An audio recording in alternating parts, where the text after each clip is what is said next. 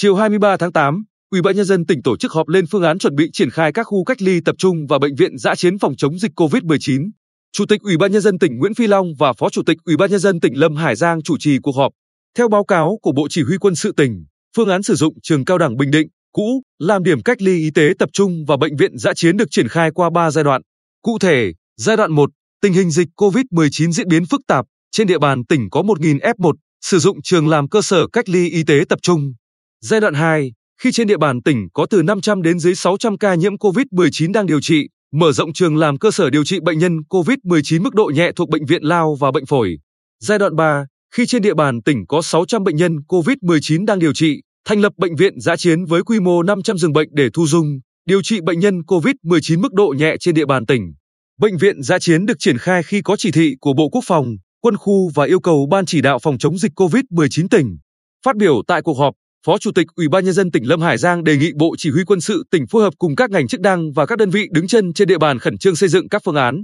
chuẩn bị tốt mọi mặt để sẵn sàng kích hoạt bệnh viện dã chiến điều trị bệnh nhân COVID-19 có triệu chứng nhẹ. Đặc biệt, cần có phương án mở rộng xây dựng các điểm cách ly tập trung tại các cơ sở trường như trường cao đẳng Bình Định cũ, cơ sở 2 tại An Nhơn, Hoài Nhơn và một số cơ sở khác để đáp ứng tốt việc tiếp nhận các trường hợp cách ly và thu dung, điều trị bệnh nhân COVID-19. Kết luận cuộc họp, Chủ tịch Ủy ban nhân dân tỉnh Nguyễn Phi Long nhấn mạnh, tình hình dịch COVID-19 hiện nay đang diễn biến phức tạp và khó lường, do đó, việc chủ động xây dựng các kịch bản cao hơn để đáp ứng các cấp độ dịch, trong đó có việc chủ động lập các khu cách ly tập trung và bệnh viện giã chiến là điều cần thiết. Do đó, trước mắt, triển khai ngay cơ sở điều trị bệnh nhân COVID-19 mức độ nhẹ thuộc bệnh viện lao và bệnh phổi với quy mô 300 giường tại trường cao đẳng Bình Định cũ. Tiếp đó, giai đoạn 2 sẽ mở rộng quy mô điều trị thêm 300 giường tại trường cao đẳng Bình Định cũ để đáp ứng việc thu dung, điều trị. Trong trường hợp cần thiết sẽ thành lập bệnh viện dã chiến đặt tại trường Đại học Quy Nhơn.